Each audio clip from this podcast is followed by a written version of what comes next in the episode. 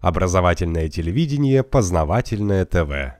Я, может быть, не очень понял, что такое социальные инстинкты, да, но мы в 90-е годы имели счастье или горе наблюдать очень такую картину слома и переформатирования всего общества. Были коммунисты, ходили, значит, под портреты Ленина, э, говорили такие речи, потом бах, стали все, там, пошли либо в религию, либо стали либералами, причем вот эти вот люди из комсомольских там высших собраний, они все пошли в высшие, вот, вот туда вот там, в религию, в попы, там, священники, стали там какими-то экономистами или еще кем-то.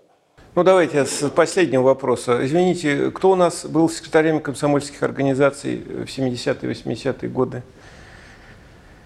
Люди, которые охотились за колбасой. В партию, э, в ЛКСМ шли люди целенаправленно для того, чтобы больше зарабатывать и лучше жить. Почему вы удивляетесь, что они потом пошли э, растаскивать бюджетное имущество? Странно. А для чего они шли? Они шли для того, чтобы на Грановского ходить в распределитель за финской колбасой. Я сам помогал. Они шли в это в ЛКСМ, в эту партию, под эти флаги, только в одном, для того, чтобы получать чеки, ходить товариться в валютных магазинах.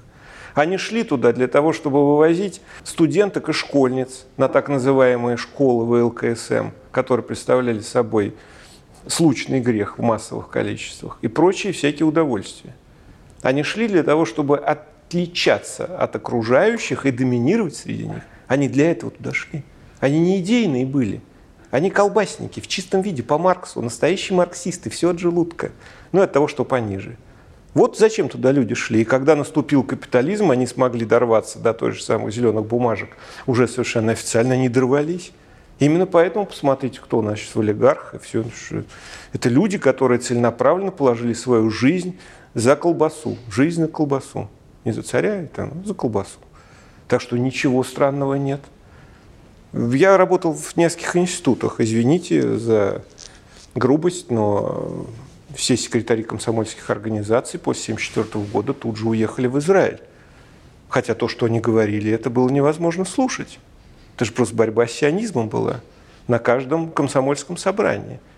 Я, к сожалению, был в комсомоле три раза даже. И поэтому я знаю, что там творилось. И партийных очень хорошо знал функционеров. Так что здесь, здесь никаких сомнений. Вы поймите, это такая же точная олигархия, это такой же самый беспредельщики, как и сейчас. Познавательная точка ТВ. Много интересного.